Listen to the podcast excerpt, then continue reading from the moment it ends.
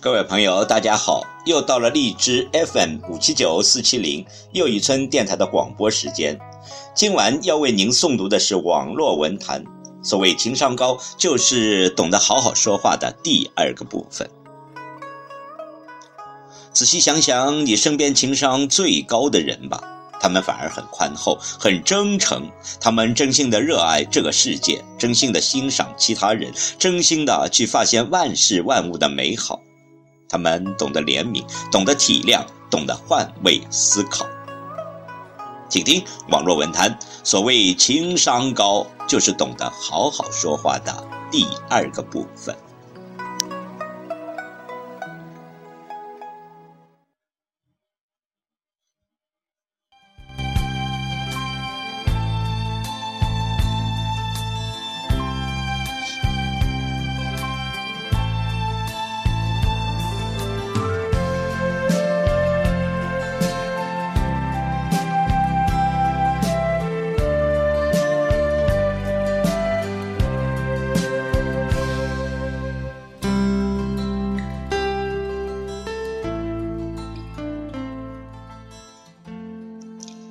十一，初次见面一定要努力记住别人的名字。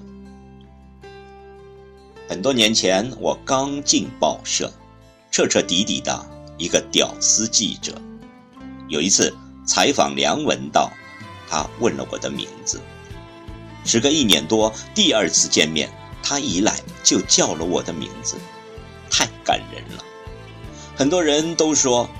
我就是记不住别人的名字啊。其实你不是记不住，你是觉得这件事没那么重要。如果你真的意识到它足够的重要，你一定能记住的。十二，争吵再激烈，你再愤怒，也不能说真正伤害对方的自尊的话。是的，吵架的时候容易说气话，但情商高的一大表现就是不要说气话。越是知道对方的死穴，所以说出来的气话不仅具有破坏性，还具有毁灭性。不要仗着你熟悉对方就肆无忌惮的去伤害他。十三。真心情是让你说真话，不是让你说难听的话。你可以吐槽朋友胖，但你不能说他肥得像头猪。调侃和侮辱是两回事，幽默和嘴欠是两回事，直率和轻重不分是两回事。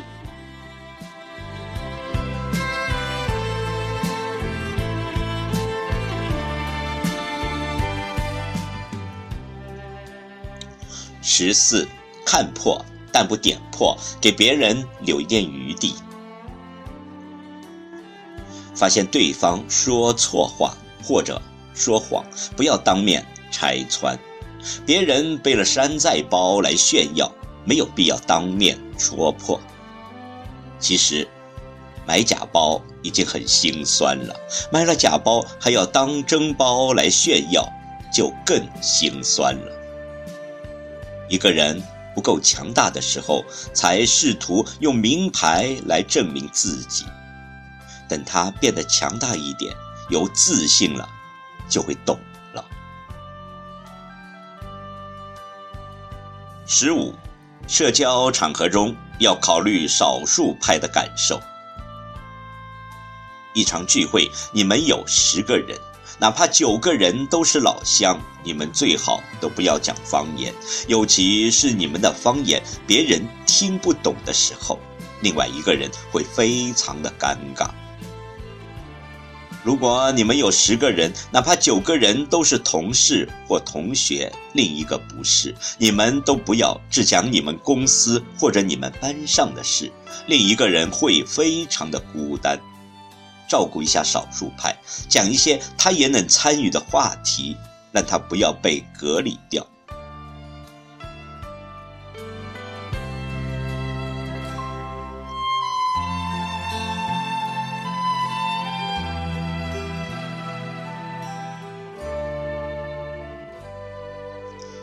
十六，如果你一定要炫耀，请加上你难堪的事，中和一下。英国人的言行潜规则里，专门讲了这一条：如果你想炫耀自己的成功，一定要附送你难堪的事，以化解你成功给别人带来的尴尬，同时预防妒忌。如果你一定要讲，我买了个三万块的包包，请加上，刚背出门，朋友问我，这山寨包做的挺像啊，是 A 货，得一两千块吧。如果你一定要讲，我家买了个大别墅，请加上，我这个土老鳖给楼梯上了蜡，刚搬进去就摔了个。狗吃屎。十七，把你明白我的意思吗？换成我说清楚了吗？你明白我的意思吗？你听懂我说的话了吗？看上去很正常的话，其实是不妥的，因为它会有一种暗示。你能听懂吗？你能找到我的重点了吗？如果换成我说清楚了吗？这样就不是指责，而是自责了。意思是，如果我没有讲清楚，我可以再重复一次，是不是礼貌多了？十八，把心里的小猥琐说出来，会更讨人喜欢。我不认为情商高的人都是圣母圣父，一定是大公无私。但如果有私心，不妨说出来。比如说，有两个苹果，一个小的，一个大的，你想吃大的，有两种方法：直接把小的给别人，大的留给自己，对方会觉得你真的自私。如果你直说，我想把大的给你。可是我又舍不得，可以不给吗？你同样是自私，但你自私的很可爱哟。十九，用有趣的方法自嘲，成为自己的高端黑。我大学的时候有个室友说，很多时候他都很讨厌我。但是我有一点，他觉得特别的可爱，就是我喜欢自嘲。每次我自嘲，他又会重新喜欢我了。自黑需要内心强大、脸皮厚和幽默感。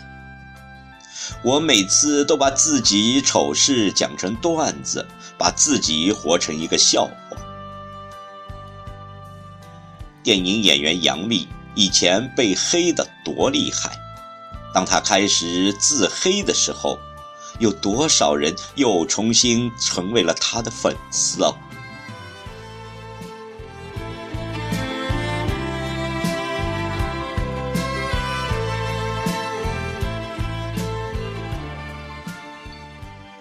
二十，安慰别人的方法之一，就是说点你悲惨的事。让他放松一下。当别人难过的时候，唯一的治愈方式就是知道自己不是最惨的。比如，有一个粉丝告诉我，她男友劈腿了，关键是她知道这件事情的时候，他已经劈腿了两年，周围所有的人都知道，只有他不知道。他想过要自杀。我回复：我前男友劈腿了五年，我是怎么知道的呢？他当时劈腿的对象跟他同居了一年多，跑过来找我说，实在看不下去了，没见过我这么傻的女人。我门掉了，去质问前男友，他一不做二不休，直接告诉我，刚跟我谈恋爱不久，他就开始劈腿了。我们异地恋了五年，他劈腿了五年，他所有的好朋友都知道，我还傻傻的一直以为他对我最好。那个粉丝听了，心情一下子就好多了。